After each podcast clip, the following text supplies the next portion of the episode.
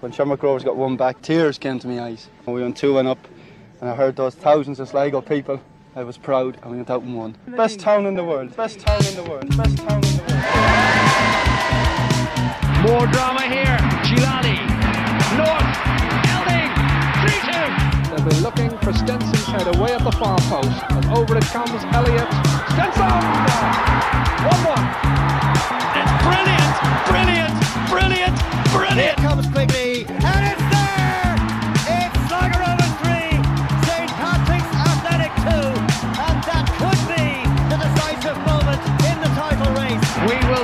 This day.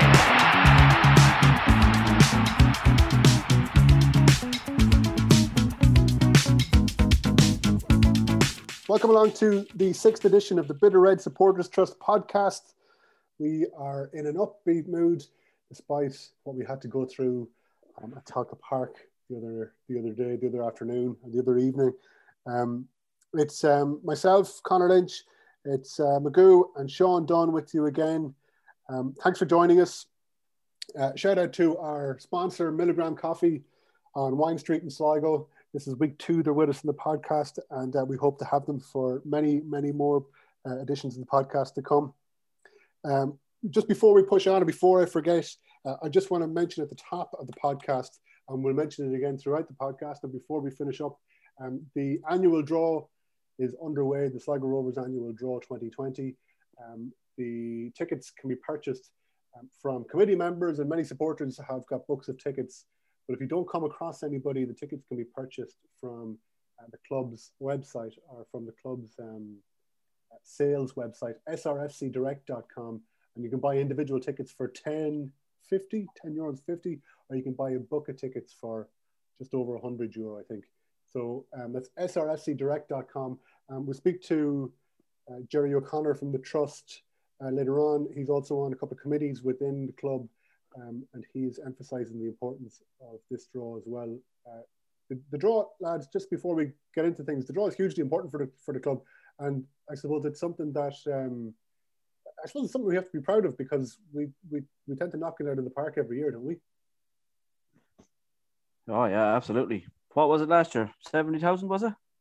Was it 70, 68, 69, 69, something like that? Yeah, so that's that's phenomenal, like for an annual draw phenomenal amount of money. Yeah, and I would say, like, I don't care if people, if you're offered a book of tickets of ten tickets to sell by a committee member or whoever might be, take the take the tickets and sell them uh, between your family or whoever might be your neighbors, because uh, this year, because of COVID, obviously, and because we're going into lockdown, and the kind of Trojan effort that is put in by fans and committee members each year, where they go door to door, that just can't happen this year. So, um, if you do have an opportunity to buy tickets, please do. First prize is 5,000 euros in cash, not to be sniffed at. And uh, second prize is a 500 euro voucher for Pet Stop, discount warehouse and fuel. And uh, the third prize is the same thing. And fourth prize is a 250 euro voucher uh, for any Flynn hotel. There's loads of more prizes in there. There's Rovers jerseys, Republic of Ireland jerseys, uh, Christmas hampers, uh, premium tickets to oh an Anfield game, uh, match in Anfield. Yeah, so there's um, there's loads there uh, to interest everybody. So we just encourage as many people as possible to buy those tickets. Um, okay, so uh, we're going to talk about the Shelbourne game. Uh, in the middle of the podcast, we talked to Gerry O'Connor, who has um, some update on what's happening on the Bitter, Bit O'Red Supporters Trust pod, uh, website. Sorry, I'm all over the place. And um, he'll also give us his take on the, the Shells game. But um, we've been together for the last 40 minutes or so before we started recording, and um, the lads are bubbling away here now. Um, Shaun, do you want to kick things off? Uh, your analysis of another dour performance by the Bit O'Red? Dour has been polite. Um, really, really, really hurting on that one, Conor. Um, I couldn't believe what I witnessed there at the weekend. It was, yeah. it was atrocious absolutely atrocious from from start to finish. It was just so so so poor. I think we had a brief spell in the first two or three minutes where we actually looked okay. Well, that that was the thing. That was the thing about it. The um, strangely, the we started reasonably well, didn't we? The, I think for the, the first the, the, the, first thing that went wrong um, was the tiny little mistake by John Mahon on five minutes, and he immediately recovered. Yeah. And we'll talk about John Mahon's performance uh, again. Uh, but after, from that point on, things went downhill. I think you know it, it just the, Magooda was a complete lack of hunger across the performance. It's so disappointing. Everything is so like we can, and I'm sure we will. Like you can sit here and debate tactics and team selection and subs, and all day long. Like, but if you don't have, if you don't want it and you don't have want want to win, you don't have the stomach for the fight, then you can forget about it. You're lost before you go. We didn't have no stomach for the fight. Like we complained, me especially about Waterford not being up for the fight. Now we don't have the stomach for the fight. Yeah. And like this is this it's not only it wasn't only that game, like that's we've seen it. We've seen it before. It's not the first game. Yeah. Like we after the Waterford game and we kind of gave them we, we we were all disappointed, like, but we get the benefit of the doubt. But to let it happen twice is inexcusable. It's inexcusable. And to be honest with you, like the precedent for this game was nearly set in the first game of the season away in Ballybofey. Like away from home all season. We haven't we've been outfought by every team away from home all season, bar Derry. And at this stage, I nearly give Derry a free pass because they probably had Corona because everybody in Northern Ireland would say it had at this stage. but apart from that, every other away game, every other away game we've been out fought, And half the teams in this league are amateurs. And they're out fighting us. Every we scored two goals away from season, away from home all year. And both of them were in the one game, and one of them was a penalty. Yeah, We've lost away to Bally, we lost away to Harps, first game of the season. Your local closest rivals, local derby, first game of the season, outfought, unacceptable. Cork away, shower young fellas in the team, hammered 3 0, unacceptable. Waterford away, chance to put the foot down into the race for Europe, get into fourth place, be in the driving seat. Bet without a shot and target, without winning a tackle, unacceptable. And then to top it all off, last weekend against Shells was just a horror show. Absolute horror show. Their keeper didn't make a save, I wouldn't say. A save of note. Anything you could call a save. Didn't make one. We played the last 20 minutes against 10 men. We didn't look like scoring once. It's absolutely, like Shaun said earlier, it's just, it's hurtful. Like, it's a disgrace. It's an absolute disgrace. The other thing to say, Shaun, if you were told that um, somebody like that they were going to lose a, like a defender of Poynton's qualities, pretty good defender, um, I would say. If you were to say that um, they were going to get a player sent off with um, whatever it was, 20, 25 minutes to go, uh, you'd have to think that we'd have a fairly good chance of coming away with points out of that game. But even with that, we we never looked like scoring. We never looked like dominating the game. And like, what does it come down to, Shaun? Is it is it, is it team selection? Is it team setup? Or is there, is it just a lack of desire? I think if you look at team selection for starters, the back four that was just that was crazy, and that's that's been a constant now for the last few games. And look, we've been on this. It's like a hype train, really and truly, since we came back. We went, we've started really, really well, and we just kind of got on board with everything that was happening, and we were all positive about it all. But deep down, we all we all had our concerns because we were talking to each other about it we were always saying, you know, no, it's, maybe it's not right there, the back four, but remaining positive at the same time. But even on even on Sunday there, I was saying it in the WhatsApp group that, you know, I'm staying positive about the back four. Really and truly, I was shitting myself sitting on the couch. I, I couldn't believe what I was saying with Albercus at right back and Banks at left back. Like that makes absolutely zero sense. For starters, Lewis Banks hasn't been good at right back for the last two two or three games. So swapping him over to left back was never going to make any sense Mhm. for his confidence alone. And then to, you know, you're putting John Mahon in a huge, huge, huge position there of his first game back, starting in a in a massive game for both clubs, really. For him to step in there and be your main centre half was was a massive responsibility for him to take on alone. You know, where he should have been eased back in a few minutes here, there, and everywhere, and you know, just try and get his confidence back up. Now, saying that, John Mahon was absolutely fantastic on the day. I'll give him that. For a lad who coming back from such a serious injury, he was really, really, really good. Really assured in his defending. So he was. But having Albercus then at right back, it offered us absolutely nothing. Absolutely, all he done was give the ball away, and I nearly feel sorry on the lad to a degree as well because he's a centre half. He should have. He has no business playing at right full. If anything, he should have played Darren Noon at right back if he was unsure of, of the right back position. At least he has a bit of trust in Darren Darren Noon. Yeah. I did. I, Yeah, but that's it made what, no that- sense, and we were that's what makes no- see- we were that's what makes no sense. Albercas hasn't been seen in months since the UCD game. He hasn't got a kick of a ball. When Yeah. when Banks was out injured, and when who else there was no right back, Noon was filling in at right back.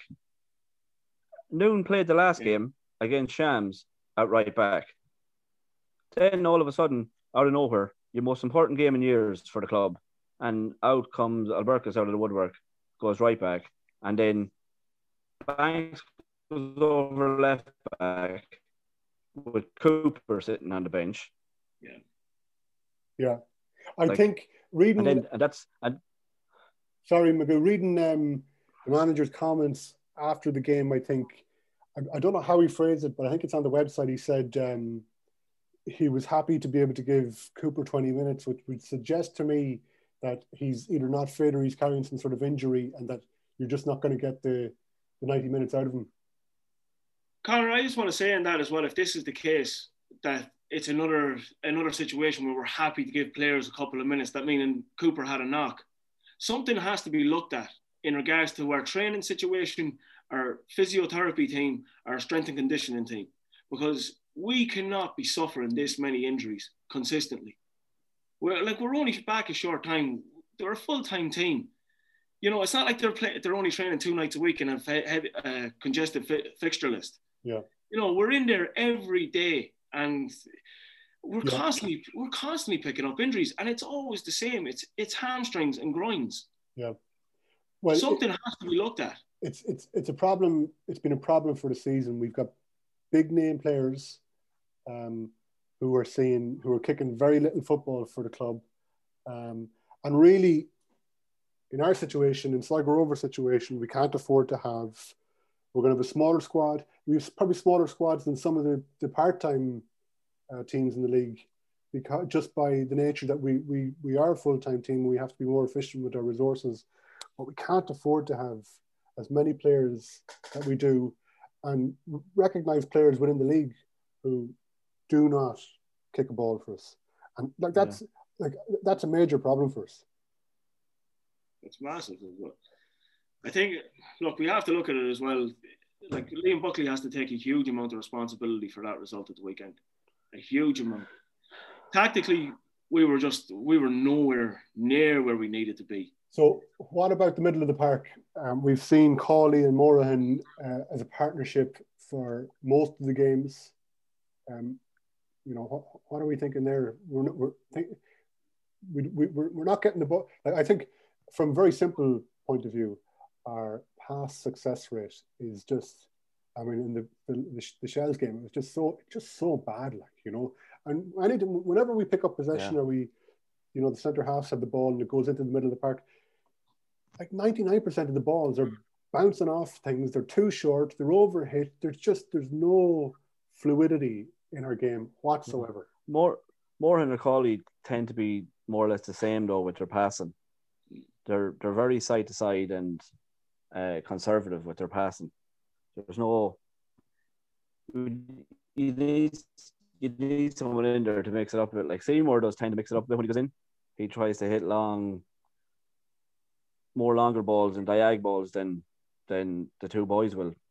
They're very safe, but like even then, it's not.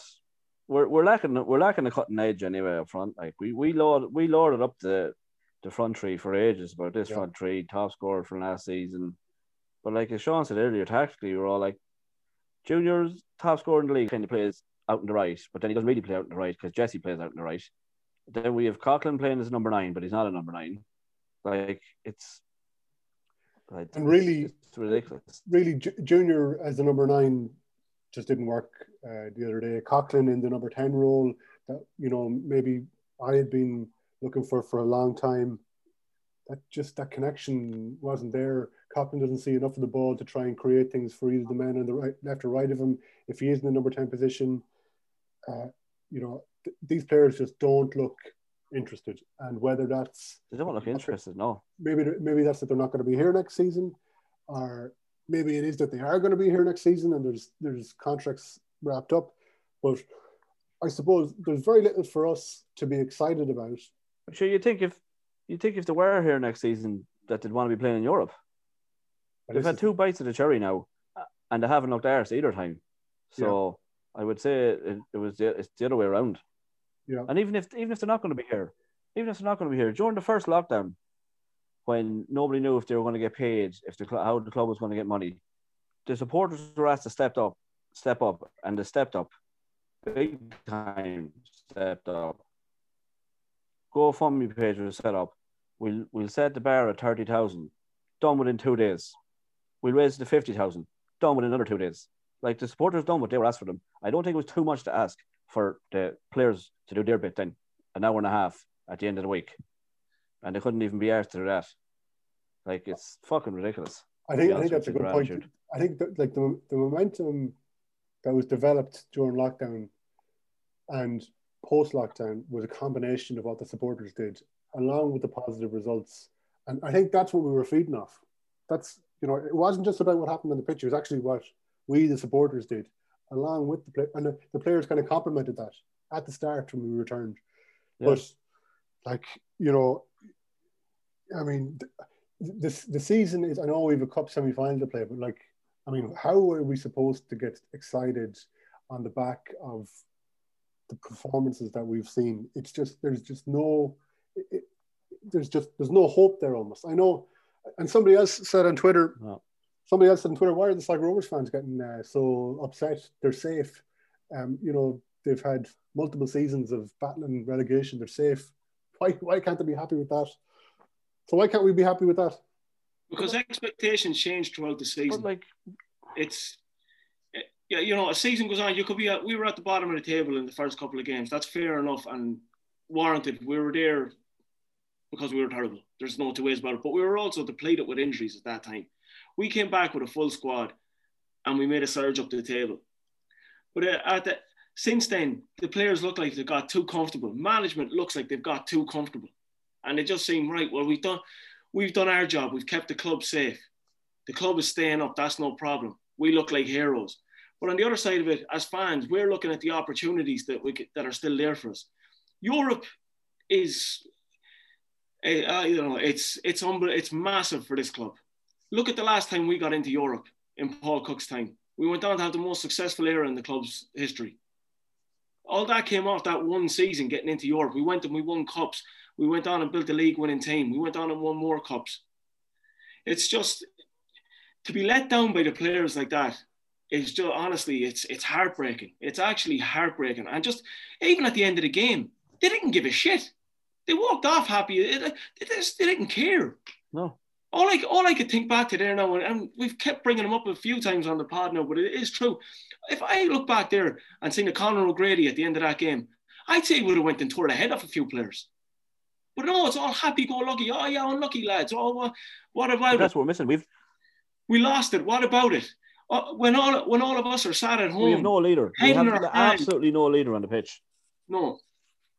And then we're looking, and then we're looking at young lads like Ed McGinty, John Mahon, and Niall Morahan, young, local to a degree, minus Ed, um, coming through the youth system, and they're playing with passion. They they done the fighting for us at the weekend. Yeah. They they led the line. That shouldn't Yeah. be the It's case. They should be sad st- state of affairs. they should be dragged along by the senior players. They should be showing the ropes. They should be saying, lads, this is the example you have to live up to now. But I say they're setting the example.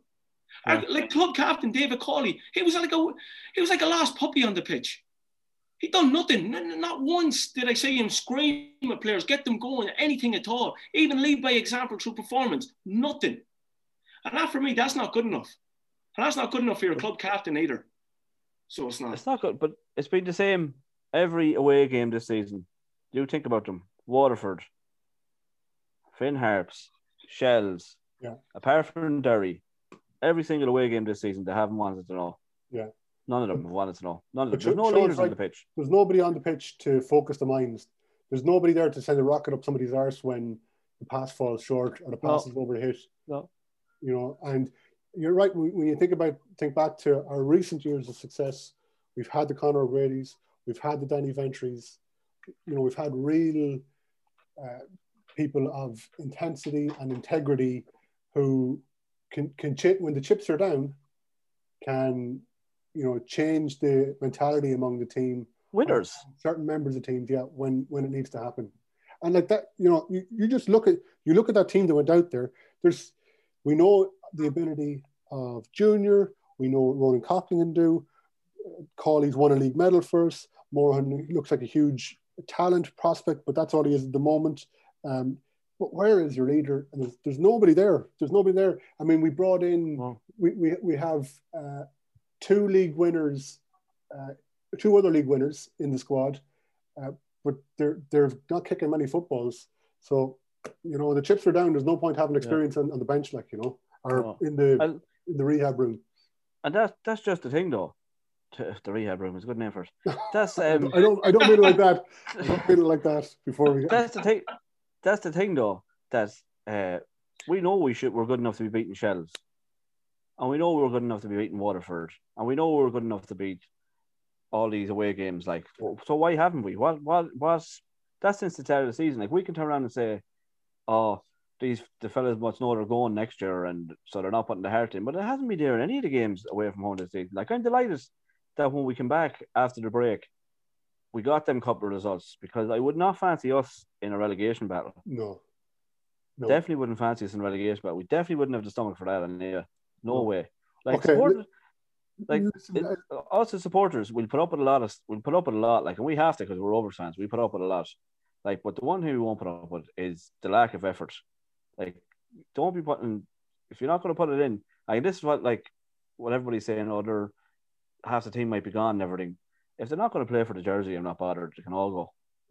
Yeah. Um, let's focus on something positive. It was great to see John Mahon back. Uh, he looks like, like you were saying, Shaun, it was a risk putting him in there. And I was very worried when I saw him named on the team sheet. Um, not because he couldn't do it, but just because it was such a big game. Um, he was coming back from such a massive injury. But he was like a rock in there, bar that little mistake on the fifth minute, but he recovered immediately. But he was like an absolute rock in there. But funny, you you say about the mistake. I think that mistake was actually the best thing to happen to him because it forced him into making a challenge, a hard challenge like that, and that would shake off any doubt he had about his injury. To go through a tackle like that and just get back up and recover properly, that would that would have done wonders for him mentally. Hmm. He would have been able to say, right, yeah, I'm back where I need to be. Like uh, the body's not going to give up on me. I'm okay. I'm good to go here. And you could see from that moment on, he was brilliant on the ball, brilliant defensively, excellent. So he was. He was. He was a leader out there, in in some ways. Like he, he obviously couldn't do anything about the goal or that it was completely out of his hands. But Yeah, yeah. Well, like I mean, yeah. I was going to talk a little bit about the goal. There's, there's kind of no point. Like there's, you know, you could blame Timu for for letting the cross in and all that, but really, that. I mean, you're, you're missing the point really by just focusing on that. I mean, it's it's across the team. It's what happened over the 95 minutes or whatever it was. Um, listen, we will. Um, I think we've we've we've gone gone through that enough for everybody. Oh my god. um, So, just, on, just Shaun. one thing, Conor. Just and I'm sorry to be going on and on and on, but it's just to come off the players for a minute and just honestly onto onto management and tactically again is it has to be said that it's been so disappointing that we haven't been able to find a plan B. That we have relied on counter attacking football as our only attacking outlet. And the teams have found it so, so easy now in the last few games to figure out our game plan. Teams are sitting back, letting us have the ball at the back, pass it pretty, and then press us when it comes up into the final third. And they'll know they'll actually win the ball back because in midfield, especially, we're too slow on the ball. Yeah. We're taking too many touches, and teams can hit us, retain possession, and Yeah. we're actually finding it difficult then. Yeah. Like you look at even we're, we're, we're persistent with Jesse Devers on the right hand side. Every left foot, every, every left foot in the league has found out how to play against Jesse Devers. Sit on him.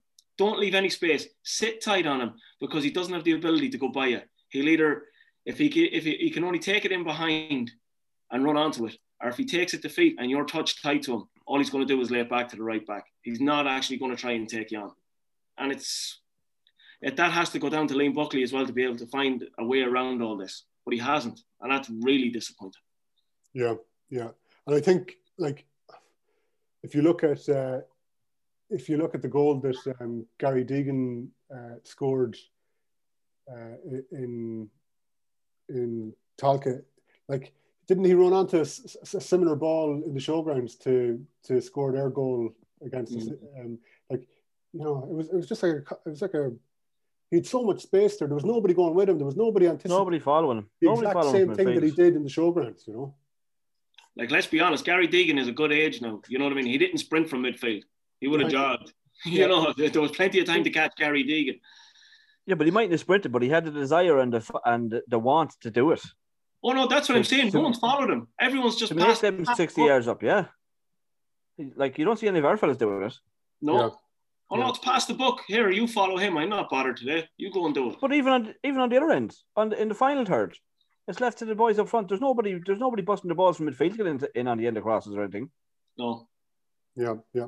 Okay, listen, lads. We'll leave the Shelbourne game there. Um, uh, the next part of the show, we were joined by uh, Gerry O'Connor, um, the one of the significant members of the Bit O'Red Supporters Trust.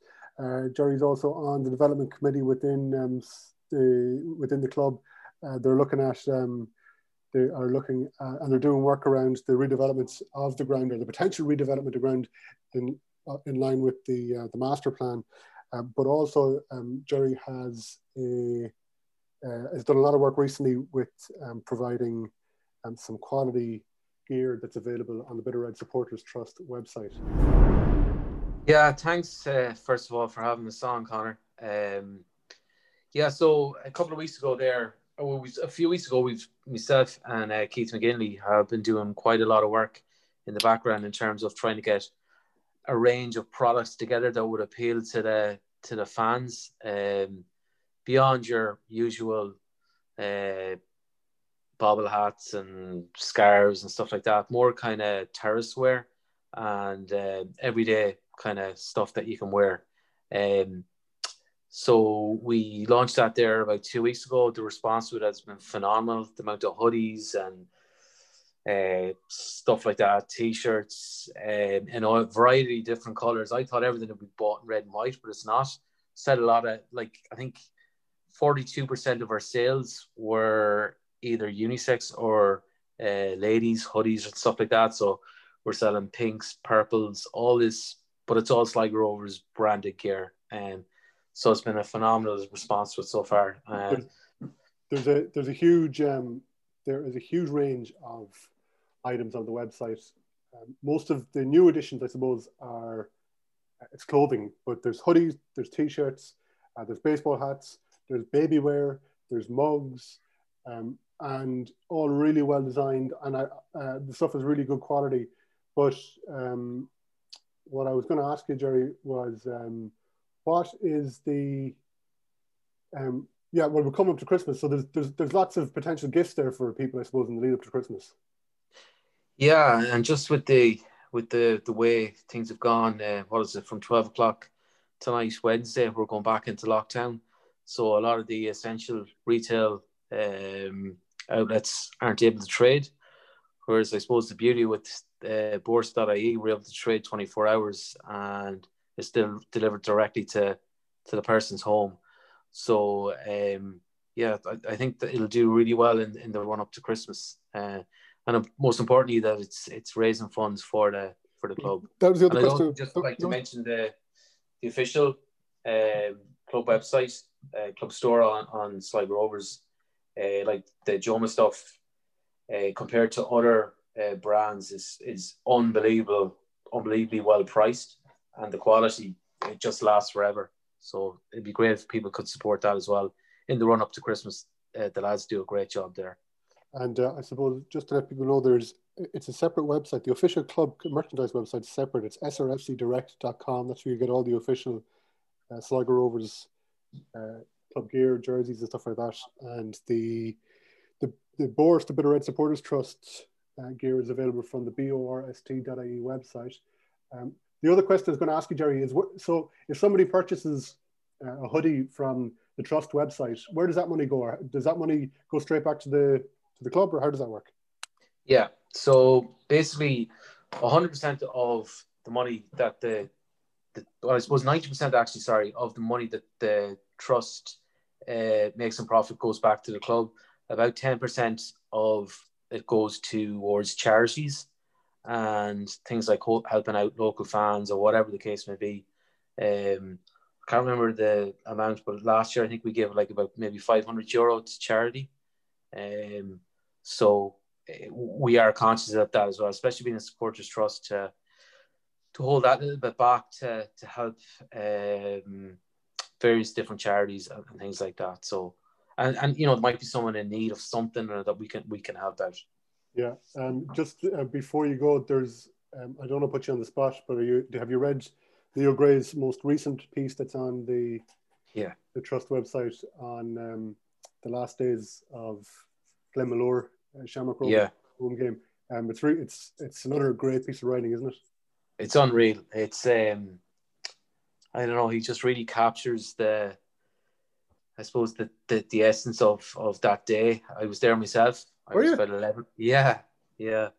Um I was there myself with my father and my my uncle. Um And do you remember? we it? traveled what's that? do you remember it?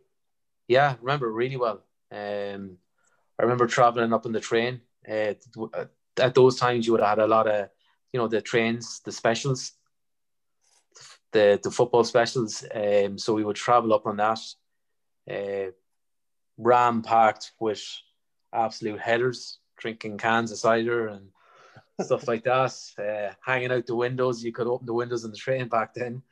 Um, up there, up to Dublin, up to Connolly, um, out to Glenmalure. Uh, Jesus, there was the, I think it was a six thousand capacity that day. I think we must have had about maybe two thousand fans on Yeah. the terrace behind the goal. Um, a great, a great occasion, and um, I remember it well. And at half time, um, the fans started gradually going onto the pitch. The the the rove, the real Rovers fans to, to join the the green and white hoops, um, and it was it was something that I Well, what, what was the context? So I think people, we need to just give a bit of context here. It was the yeah sorry the um, the family that owned Glenmalure and Shamrock Rovers, I think at the time, the Yeah. Kilcoynes were they were to sell uh, Milltown, Glenmalure, uh, to as a property development, uh, which I suppose set Shamrock Rovers on the road literally for whatever it was, uh, thirty years. Still on the road. Technically, they don't have their own home; they're renting off. Yeah. But that was that was so, and then it ha- so obviously the Shamrock Rovers fans were um, protesting this and protesting the build up to it, and this uh, FAI Cup semi final was the last game to be played at Milltown. And what happened? So uh, then at halftime, Gerry, what happened? Yeah, so um, the real, as I said to you, the real Rovers fans uh, started climbing over the fences to to join in the lads uh, that were dressed in green and white. Uh, so they would have been under the banner of KRAM Keep Rovers at Milltown. Um, so I suppose when we seen them going onto the pitch first, we thought, oh, here we go.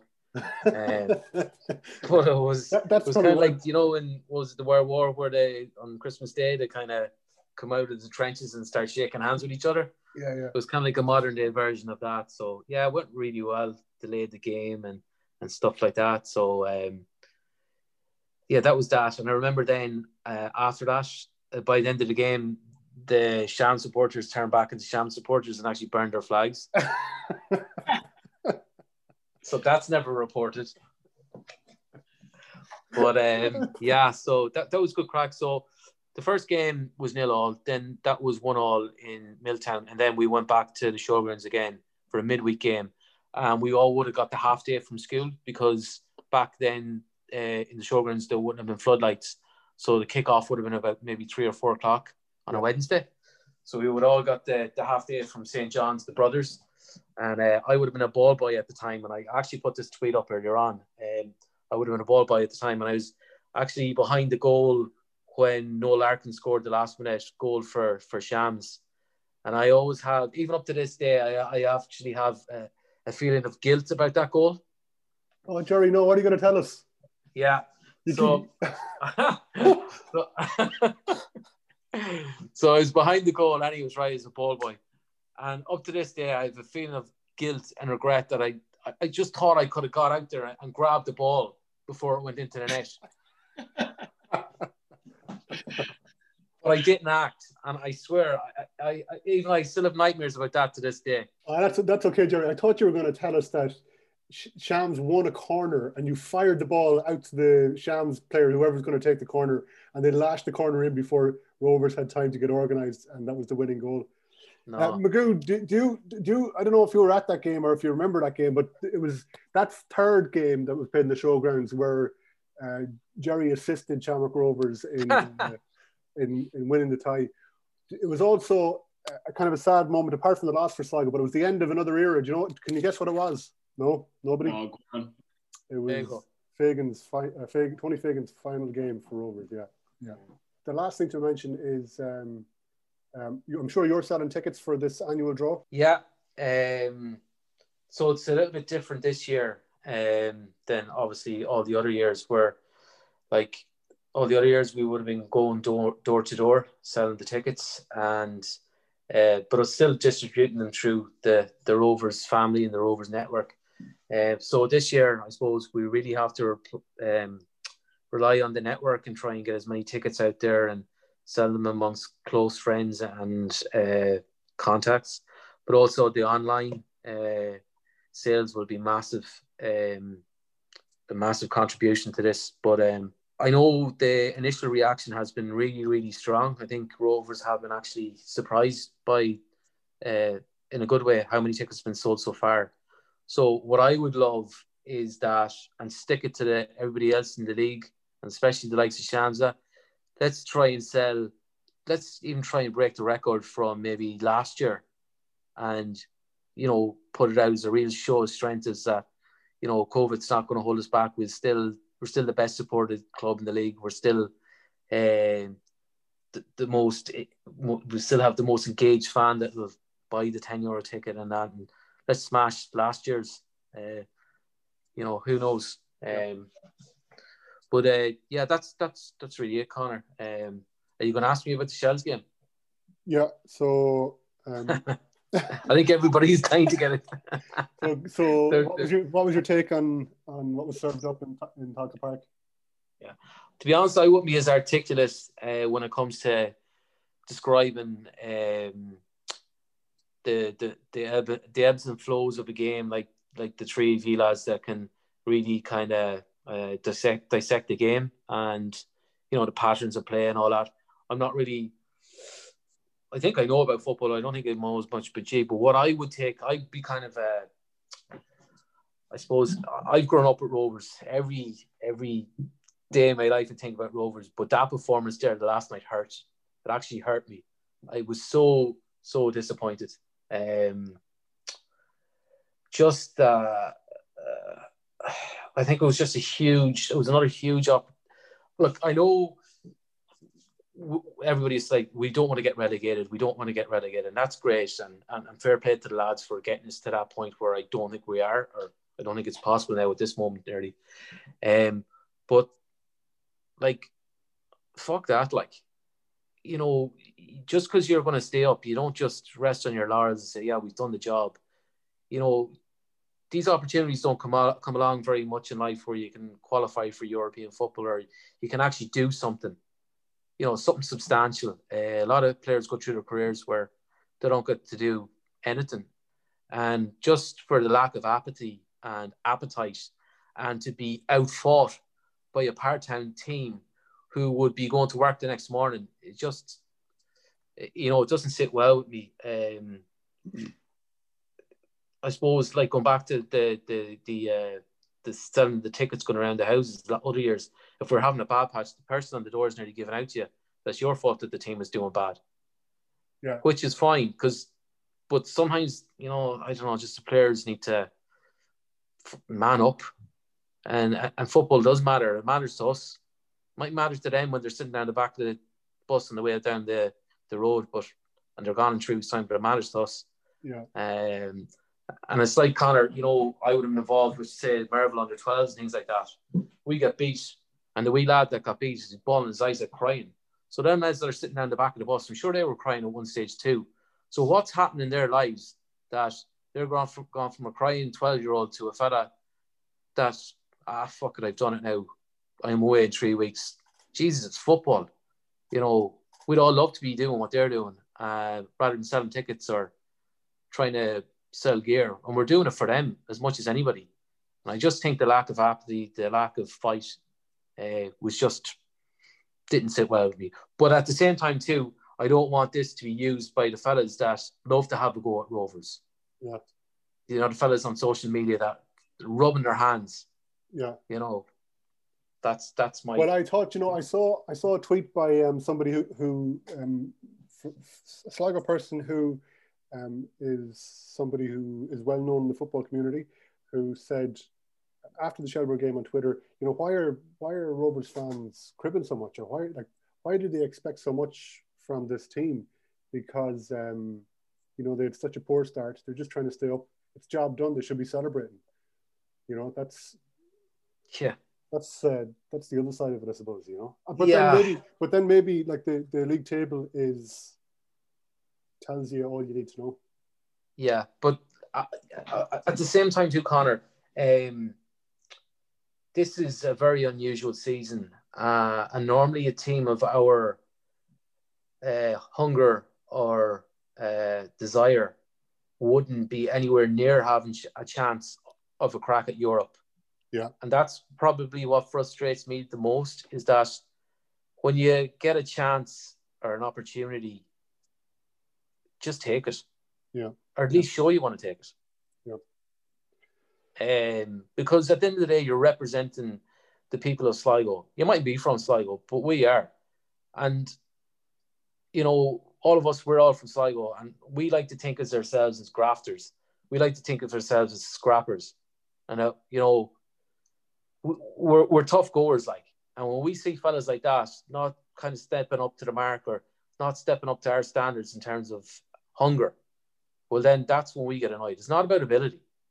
It's about wearing the shirt and putting it out there. Get get on with it. You're well looked after. Fucking play the game and get stuck in. You see Gary Deegan the last day. He was like a man possessed at the final whistle. Okay, and that was Gerry O'Connor from the Bit O'Red Supporters Trust. He's also on the development committee for the club. Um, they've got um, like he's done a huge amount of work there over the last couple of weeks to produce some um, some quality gear. Um, I'll definitely be doing a little bit of my Christmas shopping there. Um, but we'll push things on. Um, our next game, uh, we are looking for retribution for a 3 0 loss down in Turner's Cross on Saturday at 5 o'clock in the showgrounds. Uh, it's Cork City who are coming to town. Like, what are we looking to freshen up the team here? Uh, we're obviously looking for a lot more fight from the team, but you know, from a lineup point of view, what what what changes can happen here, or what tactical changes we want to see that's different? What changed? I I don't know. I'd like to obviously that I'd like obviously Cooper start left back. I'd actually give Noon a go right back. I'd like to see Buckley and Seymour together in the middle of the park. Yeah, obviously keep Mahon in centre half. Yeah, um, bring Kyle back in. He, he should be back from suspension. So Kyle and Mahon in centre half. I'd like to see the just see Seymour and Buckley in the centre of the park. See what they're like. Um, Right wing, Start Junior, uh, right wing. Start Junior up top. Number nine, right wing and left wing. So actually, so we start Banks right back and put Noon up right in right wing. So we with Donelon actually. Well, I'd like to think he's back for the Cork game. I think it was only strain. I'm sure So we That's, put, I, put, I'd be- Coop, that's the Cooper yeah, the Cooper le- on, on the left. Yeah, and Donelon right full yeah, or left left, full. left full, yeah. Le- left full. Yeah. Who are you playing number ten? Coughlan. Uh, De Vries, but De Vries and Junior, just try something completely different. Like there's no, there's nothing. We're not going to get the Europe out of the league now, so we might as well just try something different. We've we've had to try and trust it now for the last couple of weeks. It hasn't been going well, but we stuck with them because they're all big games, and we can't afford to be.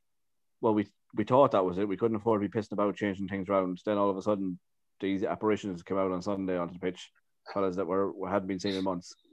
But like, just switch it up a bit and see. Like, Yeah, no harm. We're not. We've not. We've nothing to lose now. Like, yeah, but it's going to be a really tough game. Cork are going to be up for it now after like they should have beaten Waterford. They were disallowed a goal. They should have stood. Uh, they're um, they'll want to get out of that bottom spot, won't they? And they like they have a chance to do that. It's definitely not going to be an easy game anyway. Like they're, as you say there, Conor, like they're, there's going to be a huge amount of fighting them. So they're going to make it scrappy again. There's going to be, they won't be looking to play too much football. But uh, like Colin Healy's going to have them well set up. They'll be defensively, they'll be solid. But Like they uh, put I suppose it's up to us. It depends. they It's Cork, easy, it's easy to say it now. Like depends. On, sorry, go on.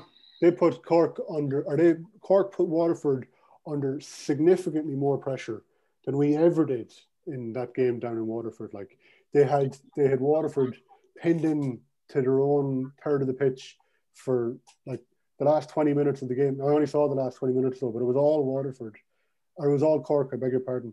Uh, O'Connor, like, that's that's very simple. It's that just falls down to organisation and determination.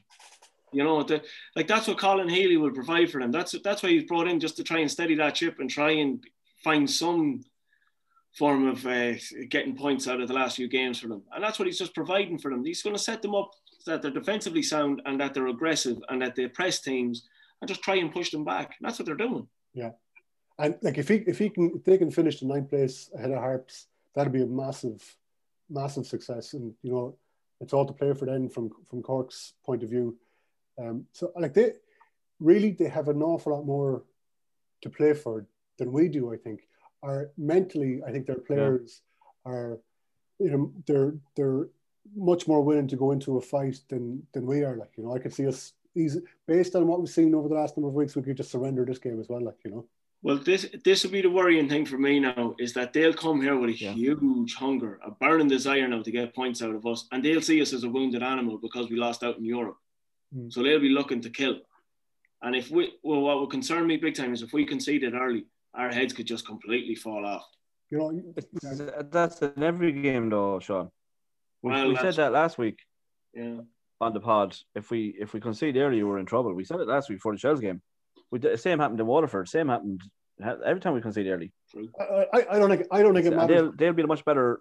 I don't think it matters when we concede. I think Colin, Colin Healy would be saying to his lads, all you need to do is you need to score once. You need to score one goal. And the chances are you're going to win that game. And the goal can come in the first minute or the goal can come in the last minute. But the chances are you're coming away with points from the showgrounds if you get one goal. I think that's what you said to them. and they're they'll be in a much better place mentally as well than we are. At the minute now, we're going to be all over the place. Our lads are going to be all over the shop. They don't know whether they're coming or going. Like they, as you say, they're since Colin Healy's come in, he's raised the spirits in the camp down there. So He was a great player, Healy, wasn't he? When he came back even to the League of Ireland and played football with Cork, he was brilliant, wasn't he? Class act. yeah, Just just quality on the ball. Yeah. yeah, great player. He was a joy- He was a joy to watch anytime he came to the showground. Yeah, he was a treat. Like he was a treat. He was one. Of, he was a bit like, like when you have when you think about the likes of um, um, oh, his name escapes me from Derry who played with Celtic. Um, um, Paddy McCourt. Mc- yeah, the likes of McCourt. Healy was kind of in that that league as well. Like when these lads are com- and Keith Fahey as well. I always thought when these lads came back and played in Sligo for whoever they were with, you'd go and watch these guys alone. Like they were just they were that good. Like you know. Yeah, But there's that bring just going back to what we were talking about earlier on as well as they're leaders. Like Colin Healy was a, all you could always see he always set an example when he went out on the football pitch and everyone had to meet that. They had to raise their bar. They had to raise their game every time to live up to his standards. And that's he was just always leading by example. Not the most vocal man in the world. Yeah. Wouldn't be going around the place roaring and shouting, but he Yeah. would do it with it with through his performance. Yeah. He would set the bar. Yeah, he'd, he'd do very little around. he was in a good team as well, though. Oh, absolutely, yeah, yeah. But Yeah. still, you still have to you still have to go out and play. Yeah. Oh yeah, you still have to play. You look after your own game. Yeah, Um, you know, Europe isn't done yet, by the way. Oh, it's done. It's done. it's done. Don't start again, Conor. Now. I'm not getting. I'm not Okay. getting hope up again. We'll probably go out and hammer Cork, and I'll be bouncing on the pod next week saying we're going to it. We're going to Europe, but no. For now, it's done. Yeah, right. Okay. So, have we anything else to add on Cork on that game or on? No, I, I'll actually. I even give you a prediction for it. Nil nil. No, I, I, I, I definitely wouldn't go nil nil. Definitely not. And Cork City are going to score. They're And then definitely. Cork are going to win one 0 Yeah, I don't. I, I don't know. I don't know. You know, I, I, you, you can't, I can't see us scoring. I'm looking at what the the pressure that they put Waterford under the other night. They're gonna they're gonna come up here and they're gonna put us under serious pressure. They're gonna score a goal. And I think we'll be in big trouble. Well, look, if I can take if we can take one thing from it, I hope the players have heard the fans this week. I re- I sincerely hope they've heard everything. I really do, and if they can take one thing from it, is actually see that how much the Sligo Rovers fans care about their club. Yeah. That it's it's not just a game of football to them. It's it's it genuinely means way way more. Yeah, yeah. Like I this mean, is this is a huge part of it. Like any Sligo Rovers fan will tell you, you you're either in or you're out. Yeah, there's no middle ground with being a Sligo Rovers fan. I, I it's rare you see anyone that'll say, ah, yeah, I kind of follow them. You don't. You're in. You're fully committed. And into so if you want players playing for you, and you and they will hear everything, and that's what I want. I want them to hear everything this week, and then show a bit of fucking passion on the pitch. Yeah, I mean, I, like if there was, I think if there was two and a half, three thousand, maybe three and a half thousand people up in the showgrounds, if we were pushing for that that fourth spot, that third spot, I think things would be different if we if we were if we had an audience, if we had a crowd in the showgrounds. I think that would make make a huge difference to the team, and maybe that's one of the problems that we have. Maybe these guys need to have to hear a crowd shouting at them to to, to do them on, and they're not getting it. It's training sessions. Nah, It's training session after training Too session. easy. Training session. that's, that's too easy. That's t- that's an easy out for them. Stop giving them an easy out. They're professional footballers. Seriously. Yeah. So we're playing. They're playing against fellas who were getting up for work the next morning at six or seven o'clock, and they could manage to get themselves up and bust their balls for a game, like an hour fellas couldn't with Europe with Europe on the line. So, Nah, Miguel, you're saying we need, just- you're saying we need to go back to amateur. well, we might have no choice now after getting up Europe this year. okay, listen, lads, uh, we'll leave it there. Um, we'll just remind people that um, um, the the annual draw is underway. You can buy tickets on uh, the club website, uh, srfcdirect.ie. Uh, and also, a huge thanks to our sponsors, Milligram down on Wine Street, um, our pod sponsors. Um, there's we're lucky to have some great coffee shops around Sligo, but uh, Milligram are right up there with some of the, the best we have on offer. Um, so hopefully, lads, we come back uh, next week, and uh, we we have a, a victory to celebrate over the Cork game. Uh, before we finish up, uh, Shaun, you want to? No, just on just on the sponsorship there with Milligram, just uh, please, if everyone could just show them that wee bit of support through these tough times. You know, businesses are finding it very difficult at the moment, and they were good enough to jump on and help sponsor us and get involved with Sligo Rovers as well. And just look if the fans could just show their support as well and just passing by for work or whatever it be, if you're essential services or that, just pop in and just support them in there and get buy a coffee or that on your way. Be Yeah. very much appreciated by all. Okay, listen, um, we'll uh, we'll cross our fingers for the Cork game. Hope can, I mean, if we just see a couple of goals, it'll be something. And uh, we'll come back and we'll talk to you next week.